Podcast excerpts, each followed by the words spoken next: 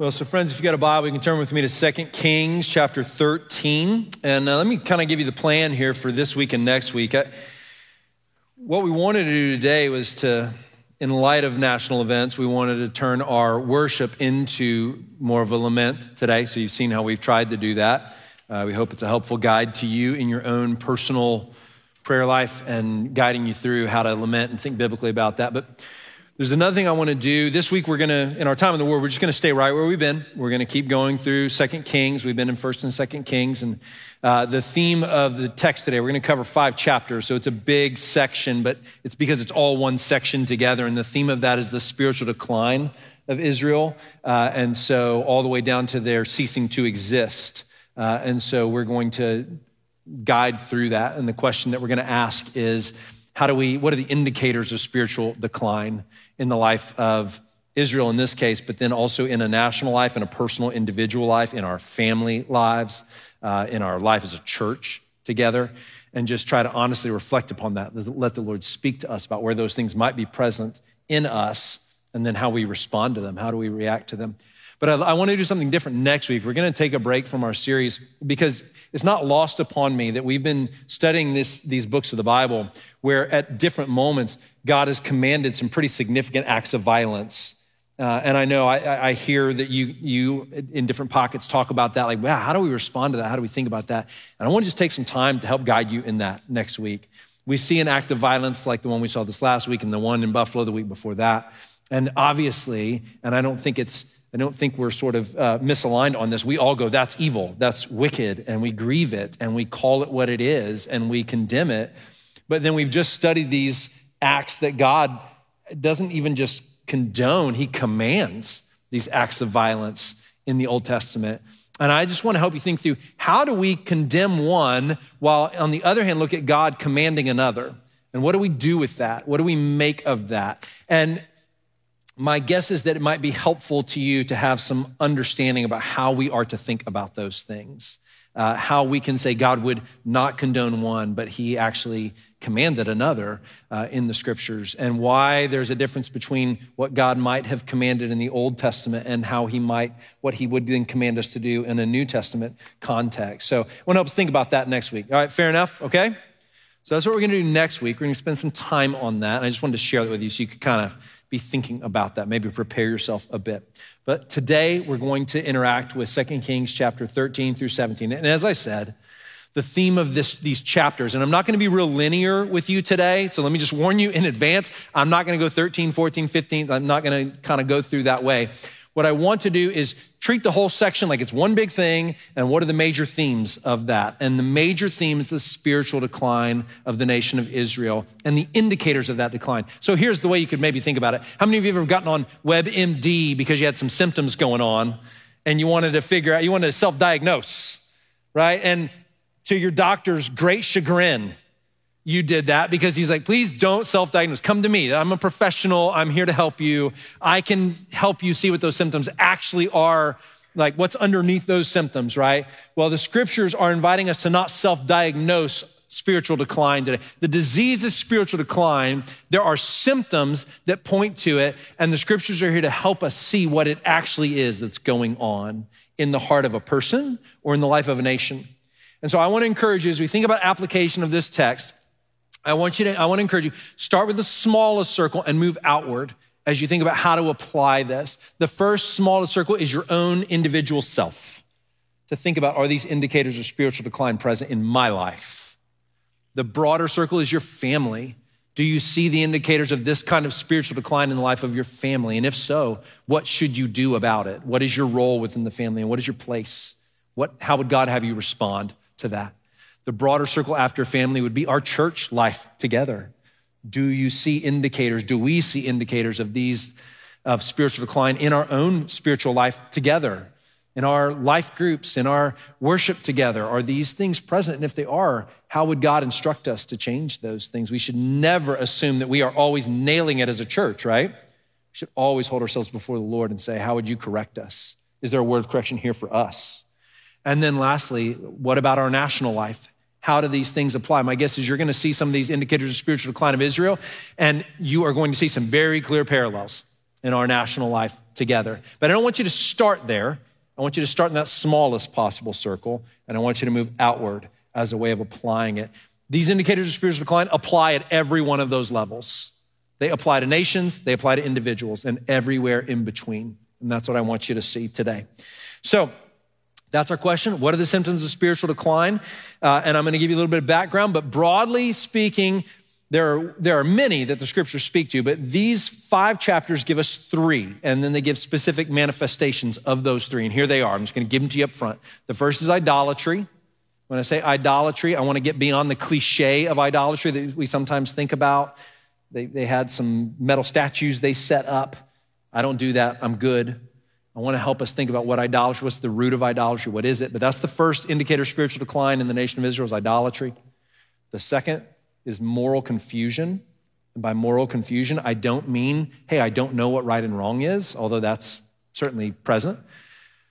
It's actually saying what is evil, I'm calling good, and what is good, I'm calling evil. It's reversing the categories. That's what I mean by moral confusion. So you'll see the people of Israel be so morally confused that they call evil things good and practice them. That's number two, moral confusion. So idolatry, moral confusion. And then the third is a loss of godly leaders. A loss of godly leaders. When they when a godly leader goes from the scene, there's no one that seems to be behind them to step in and fill that gap and fill that void. And just think about the necessity of that in your family life. Think about the necessity of that in our church life together, and think about the necessity of that in our nation um, and how important godly leadership is. So, those are the three that are going to be present. Now, can we do a little history just to play, make sure we're all, we all get our context? Yes? You got to nod at me or something, otherwise I just won't do it. Okay, all right, good. I was going to do it either way. You didn't really have a choice. I just want to make you feel good like you did. So we're going to look at, as we look at these five chapters, here's what we're going to do. We're going to focus on chapter 13 and the end of chapter 14 and 15 and then 17. And here's why 14 and 16 deal with Judah, and we're going to focus on Israel. So you remember, we're divided into two kingdoms a northern kingdom and a southern kingdom. And this is the end of the northern kingdom. Guess what's going to happen in the chapters that come after these? The end of the southern kingdom. So we're going to focus on Judah later, even though there's some fascinating stories and indicators of spiritual decline in Judah in these chapters. I just, I want us, for the sake of focus, to focus on Israel today. So in chapter 13, we're going to find the stories of two kings. They're going to be very short, Jehoahaz and uh, Jehoash. And then we're going to find the story of the death of Elisha. And if you remember, Elisha's been off the scene for a little while. There was a section of these books that focused on Elijah and Elisha and their ministries. And we talked about how God was committed to raising up voices that would represent him. And the death of Elisha being recorded in these chapters is not just because that's when it happened as a historical reality, it's actually there to send a very important message. And I'll tell you what that message is as we come to thinking about godly leadership. And then chapter, end of chapter 14 and through chapter 15, here's what you're going to notice. We are going to run through some kings, man. I mean, it is going to be king after king after king after king. And they're each going to be described with like no more than three sentences, maybe four. And the message of the end of chapter 14 through chapter 15 is essentially none of these kings matter. They are inconsequential because they refuse to follow God. They are only, the, the value of their life is to point to, is to show to you how great the spiritual decline among the people of God is. And so here's the kings we're going to run through Jeroboam second, Zechariah, Shallum, Menahem, Pekahiah, and Pekah. Six of them all within a chapter, right? And the point is, we're just running through them, right? They get short shrift. And then the final king of the nation of Israel is a man named Hoshea. He again gets very short attention, but he has the distinction of being the king on the throne when Israel ceases to exist as a nation in 722 BC and will not exist again as a nation state until 1947 AD. So think about that. It's over 2,000 years where they do not exist as a nation. So here's how the whole thing concludes very succinctly, chapter 17, verse 6. In the ninth year of Hoshea, the king of Assyria captured Samaria, and he carried the Israelites away to Assyria and placed them in Halah and on the Habor, the river of Gozan, and in the cities of the Medes. And then there's going to be a description in chapter in verse 7 and following about their idolatry and why God did this. But I want you to get that in one verse, not two, not three, not five, in one verse, God takes the nation of Israel and says, "They're done. It is over."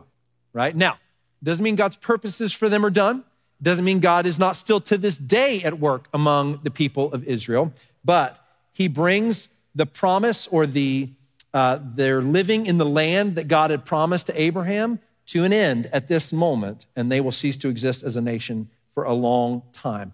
Now, here's the, here's the thing these chapters are really all about. I said spiritual decline, but it's spiritual decline as a result of one thing, one phrase, and this, I just want this to be burned into your brain if I can covenant breaking.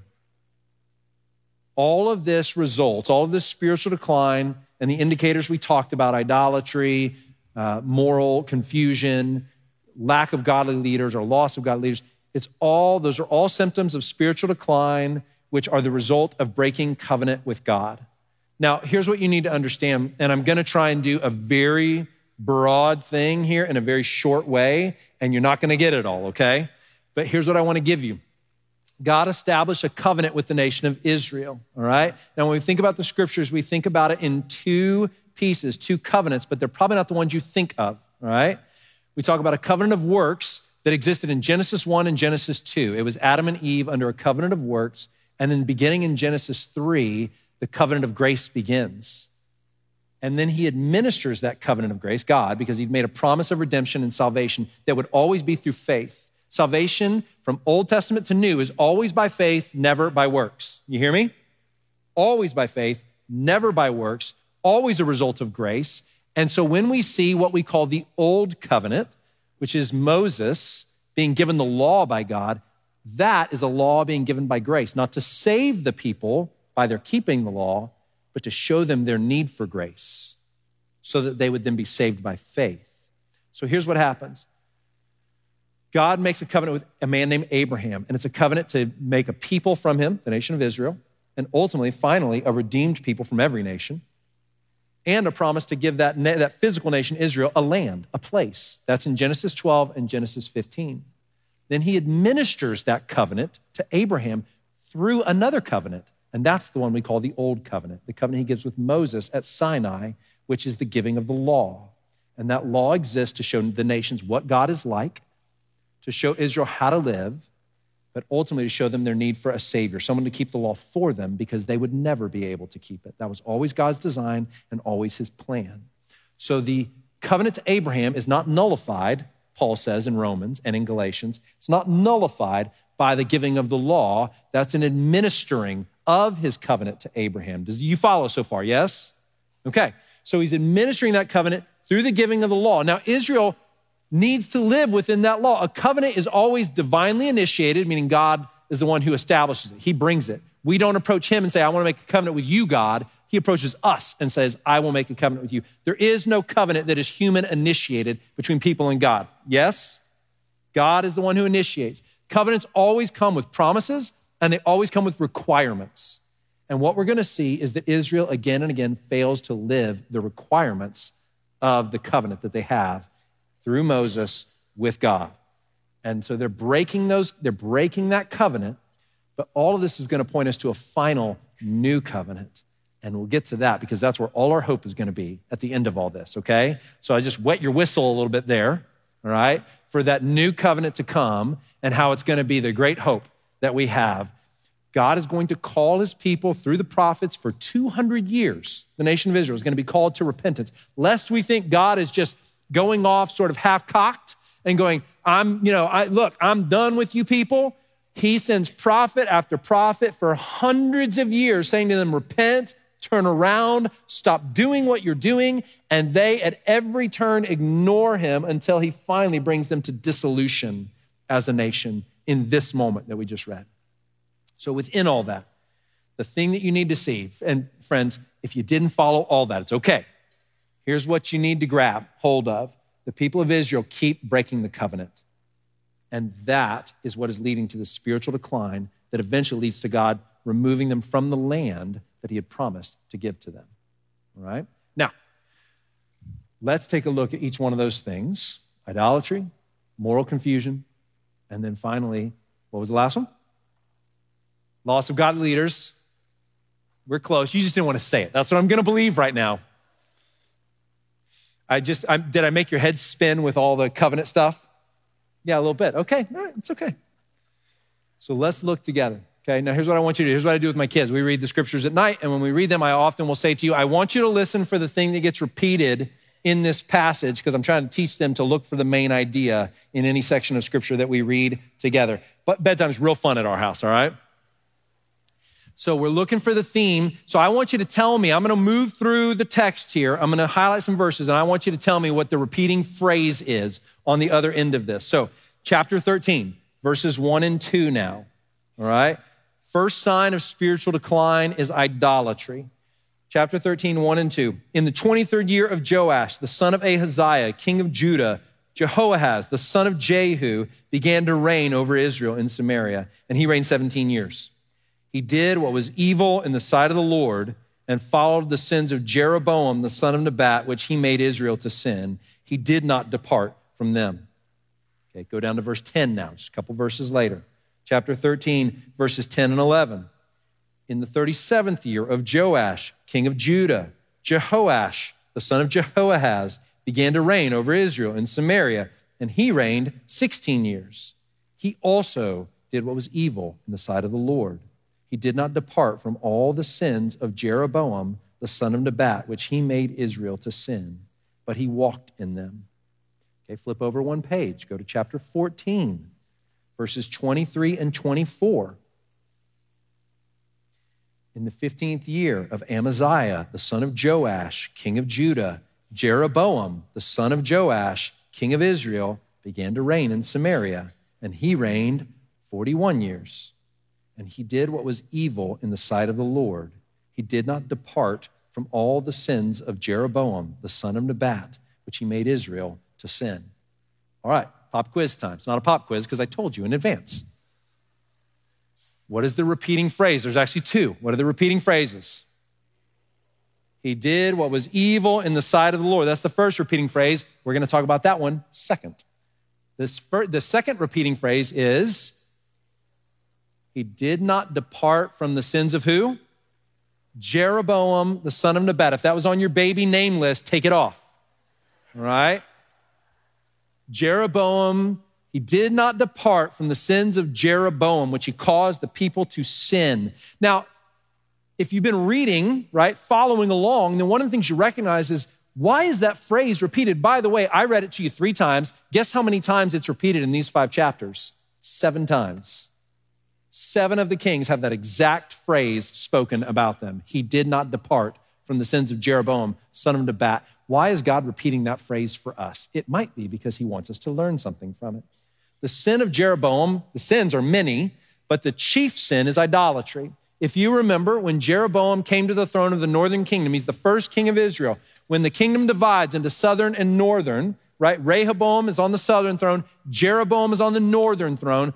And it says he's worried about the people in the north returning to the south to the temple to worship God because that's what the law told them to do to go and worship in that place and make their sacrifices in that place. He doesn't want that to happen because he thinks they'll return to Rehoboam and become, let him be their king and reunite the kingdom. And so what does he do? He makes two golden calves and he sets them up in the northern parts of Israel. And he says, This is where we're going to worship.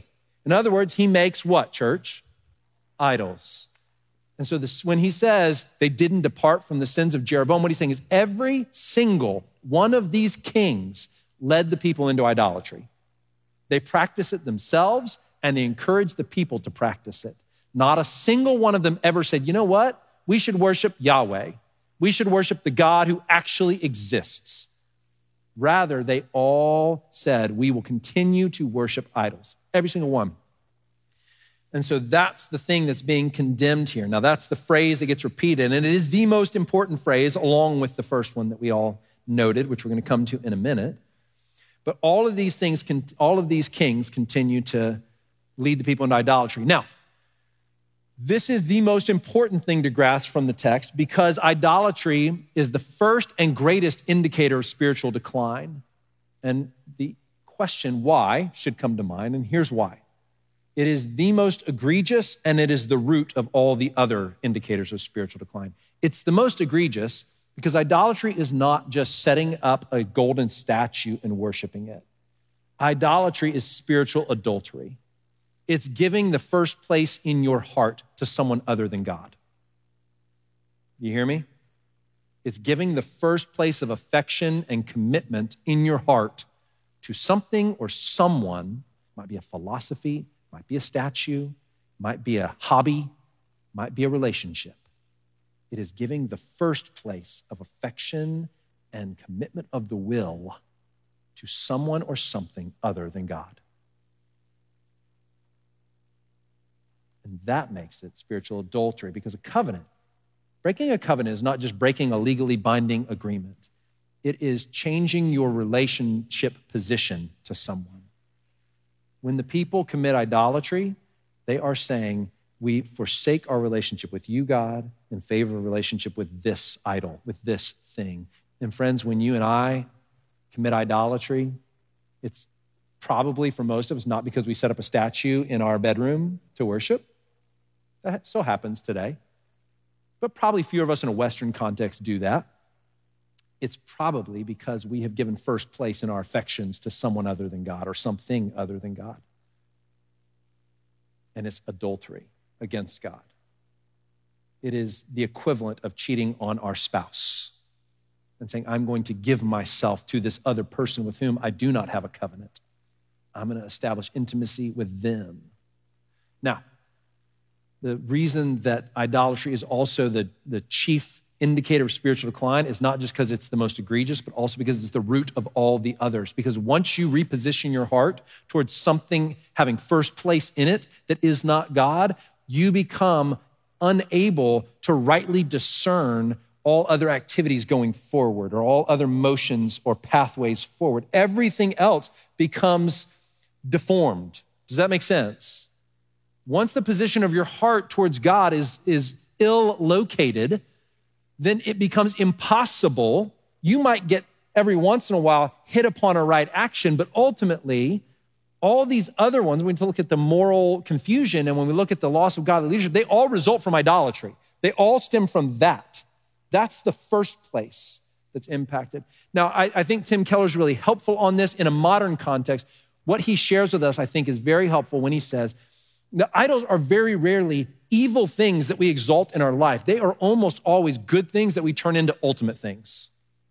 They are good things like kids, spouses, jobs, hobbies that are wonderful and enjoyable that take a place of ultimate for us. We look to them for our peace, our satisfaction, our security.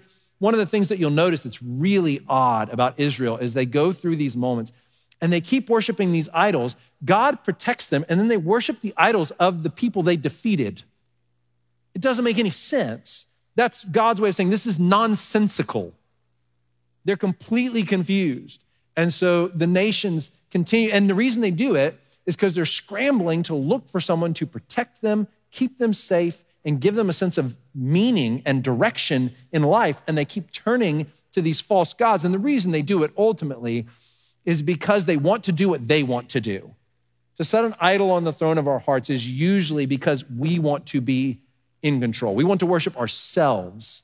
Therefore, we put an idol that we can remake in our own image that can justify our own actions and our own behaviors on the throne of our hearts. Now, thought about this long and hard because, you know, again, thinking about our individual lives, our, our church life, our family lives, our national life together. You know, I could get up here and I could go, here's some of the things that I think are idols in our national life together. But my guess is that what would happen is you'd either be frustrated that I didn't mention one you want me to mention, or you'd be really happy that I didn't mention one because you would think, now I'm off the hook. And so I'm not going to make a list of idols for you. I want to give you two questions. Here's the question what if it were, I guess it's one question with two parts. What if it were taken from you today would cause you to respond with either complete des- despair, desperation, or cause you to respond with absolute violent anger? What would cause and evoke an immense anger from you? And what would cause you to be in complete despair? that's usually a good indicator that that good thing might be becoming an ultimate thing. Is that a fair question? Okay. The reason it's so important to recognize our idols and our hearts, this is another Kellerism, if you will, are idol factories. They manufacture idols one after another after another. And so the ability to recognize when those good things are becoming ultimate things, taking first position in our heart, and not being utilized for the purposes to which God gave them, uh, for which He gave them to us. The reason we have to recognize those things is because they are the root of spiritual decline, and we don't want spiritual decline. Fair enough, yes? And can I just say, before we move on to moral confusion, uh, you're never going to be done identifying and rooting out idols. You're never on this side of heaven going to be done because if your hearts are idol factories, you can get rid of one, and another one is going to, another temptation to make something an idol is going to come right in, right? And it's hard to identify because uh, kids are always the easiest example to me. It's right and good that I would love my kids and want to protect my kids, and that I would actually get angry if someone sought to harm my kids. That would be right. Would we all agree? That's just and good and righteous. And yet it is possible for my kids to take first place in my heart. And if they do so, they become an idol they themselves, this wonderful gift from the Lord, can become that idol. It's difficult to discern, and we have to be constantly vigilant at this root of spiritual decline. So let, us move to the second indicator again in this text, and it's moral confusion. And as I said, I don't mean I'm confused, I don't know the pathway forward, although that occurs. I mean calling good evil and evil good. Now, it seems obvious why that would occur if we've already given ourselves to idolatry, as we said, the root of these things, because once you are there, it becomes very hard to discern right and wrong. Now, let's go back to the first phrase that you all identified, right? So, our theme in the text, these verses, if we only had these verses, we would be able to really identify what these passages are all about. The second phrase was they didn't depart from the sins of Jeroboam, the son of Nebat, which he caused the people to sin. The first phrase was they did what was in the sight of the Lord. And that phrase teaches us two things. The first is that there is such a thing as evil, and God is not afraid to call it that. God is not confused morally. He does not hem and haw. He does not lack for knowledge to understand whether something is good and right. And he does not go, well, you know, in this circumstance, I guess maybe for them it's okay. Well, for them it wouldn't be okay. God is not morally confused. And so when he says he did what was evil, he makes it very clear that, that is, there is such a thing as that. Then the second thing is that he very clearly says, in a beautiful way, actually, says, and I'm the one who determines what fits in what category. And the second you look away from me and start trying to figure it out on your own, you're going to get confused. You are at an individual life and at a national life. A nation that looks away from God's definition of what is good and right and starts to call things he doesn't call good and right good and right, and vice versa, is going to become very confused and not be able to discern right from wrong for very long. And that's true for us as individuals and it's true in our families. Now, listen, here's what he's saying in this beautiful way all that matters about your actions and my actions, your thoughts and my thoughts, are what God thinks about them. When God looks at them, does he see evil or does he see righteousness? They did what was evil in my what? Sight. In other words, I looked at it, and when I looked at it, here's what I saw. His gaze, his viewpoint, his vantage point is the one that matters. What does he say? What does he declare? That's what he's trying to teach us with that phrase being repeated over and over and over again to say, Lord, I hold up my actions and my life and my heart and my, my thoughts to you, and you tell me if they are right and good in your eyes or if they are wicked and evil. You show me. That's the second thing that we see here. So, let me give some examples then of this moral confusion that the text highlights, all right? So, it's a broad category. There are multiple expressions in this text, all right? chapter 15, verse 13 through 16. So remember, chapter 13, we run through a couple kings. Elisha dies. We're going to come back to that. But we also have chapter 15, which is this just like we run through the kings really fast. And look at, just look at verse 16. Chapter 15, verse 16.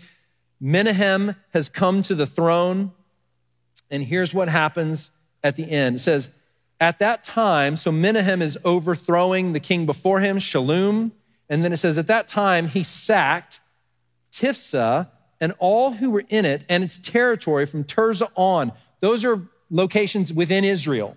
So, what Menahem is doing is he's trying to take the kingdom by force, and these people that he wants to rule, look at what he does to them. He says, Because they did not open it to him, in other words, the cities resisted his rule. Therefore, he sacked it and he ripped open all the women in it who were pregnant. Now, this is what he's willing to do to the people he wants to rule. Do you see the evil of that? Do you see the wickedness of it? In Judah, at the same time, they are sacrificing their children on altars of fire to false gods. One of the major themes of moral confusion in a nation, in a people, in my own life is when I don't value human life. All human life from womb, conception to death is made in the image of God. All of it is precious. Every single one. And care for those lives, whether they be in the womb or whether they be 95 years old. Care for those lives, dignity offered to those lives is a mandate from the Word of God. It's not optional. And the reason is because when we get morally confused, we start to figure out ways to devalue lives that aren't like mine because their color of skin is different, or lives that aren't like mine because they, in, they are inconvenient to my plans. Moral clarity always values human life made in the image of God. Always. So, moral confusion in the nation of Israel looks like ceasing to value human life. And we're going to see that in numerous ways. That's just one where this king is coming to the throne. Here's another indicator of moral confusion. It's not just failing to value human life. The second moral confusion is seeing mercy as affirmation. Let me tell you what I mean by that. I'm not going to read this part to you, but at the end of chapter 14, Jeroboam II, his name already does not bode well for him right? He comes to the throne. He's every bit as wicked as Jeroboam the first. And Jeroboam the second comes to the throne, and God does something remarkable. In chapter 14, verses 23 through 27, God says, He is evil.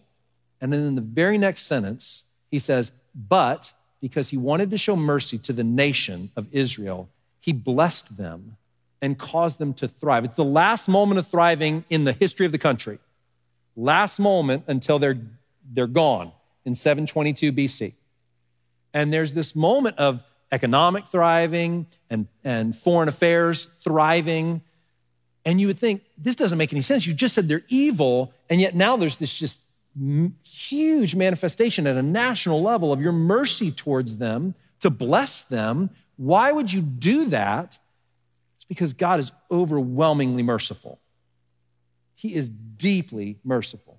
Now, here's the mistake that gets made though is that in those moments, sometimes God, in his infinite mercy, will bless us in spite of our wickedness, in spite of our actions. He may do that for a nation and he may do it for an individual. The mistake we make is when we don't measure our actions against God's righteous standard and we end up saying, Oh, I must be doing right because God is blessing me and good things are happening in my life.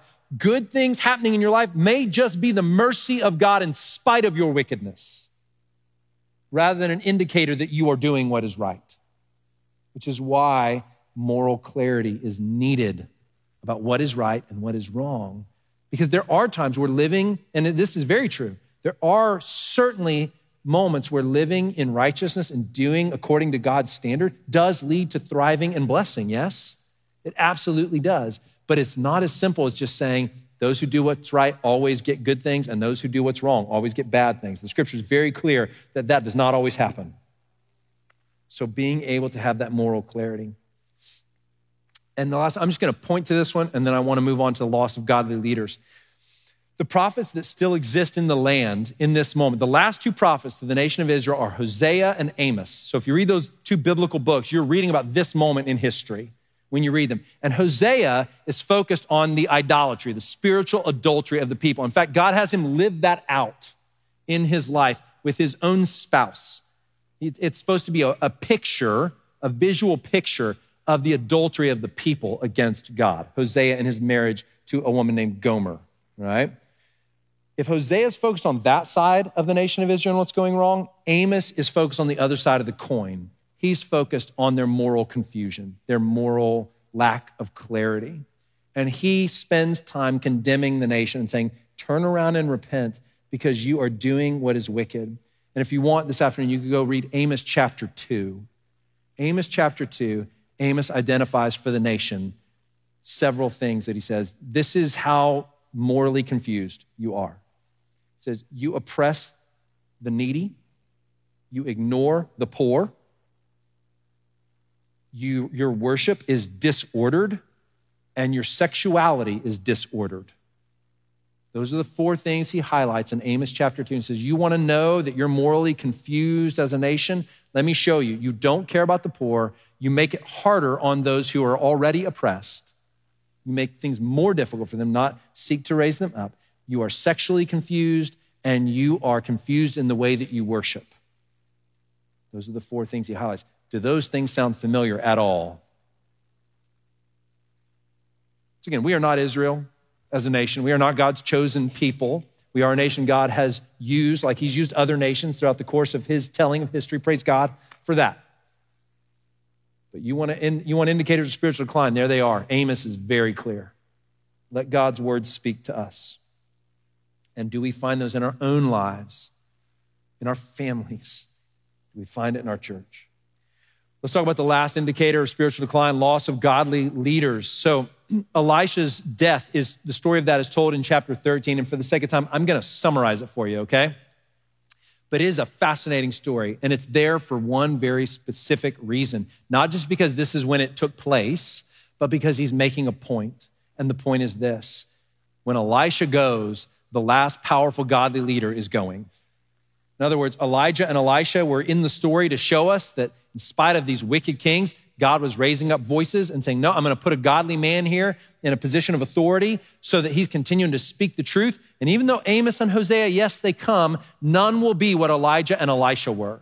None will have the power of Elijah and Elisha. So there is a loss of, God, of a godly leader, and there's no one to replace him. That's the message the story is really fascinating because Elisha is interacting with the king at the time, and Assyria is attacking, and he gives them a command, and he says, Go and uh, he, they know he's sick, Elisha's sick, and that he's going to die. Like Elijah goes up to heaven in chariots of fire, but Elisha dies just like the rest of us. He gets sick and he dies. And when he gets sick and he dies, the king comes and actually professes, Man, you are the very, he calls them the chariots and the horsemen of Israel. And what he means by that is, You are God's power demonstrated into our nation right?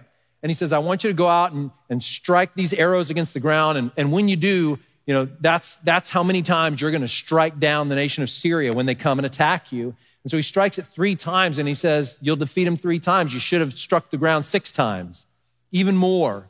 In other words, the king doesn't really have a sense of how to operate. He needs Elisha to show him. And Elisha's about to leave.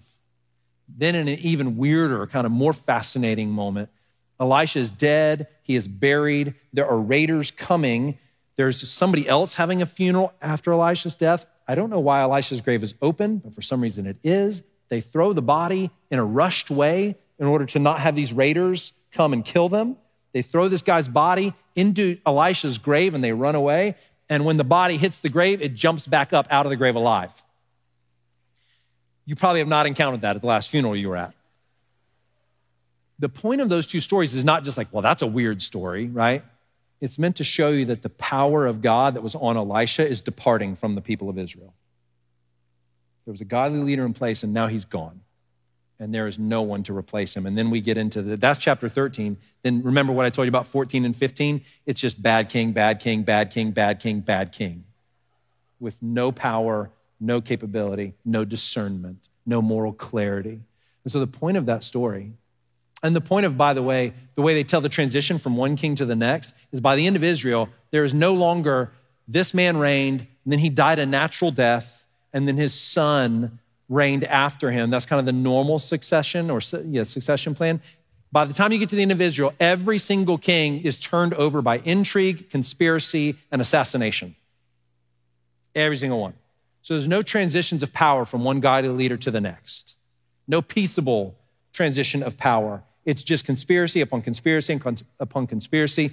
Somebody is struck down, somebody else usurps their authority, comes into their place, they last a little while, and then someone usurps them. Just one after another after another. Would you say that's an indicator of a loss of godly leadership? Yeah, it is. So that's what we see again and again. So, friends, here's the question for us as a church, not just at a national level, not just at an individual level, at a family level. Let me say, husbands and fathers, this is a challenge to you. This is a challenge to us. Are we raising up a next generation of godly leaders? And let me say that the older we get, the more we tend to bemoan that there aren't godly leaders coming behind us. Whose fault is that? We tend to miss the fact that that's on us. We have to raise up another generation of God fearing young men and women. And when a church finds a lack and a void of godly leadership within its midst, it's an indicator of spiritual decline. When you find it in your families, it's an indicator of spiritual decline. When we find it in our national life, it's an indicator of spiritual decline. It is not a small thing to look around and not be able to find godly leaders. That is a large thing, and it is a dangerous thing because it is a symptom of a disease that destroys. You understand? Now let's conclude with this. What do we do? what do we do?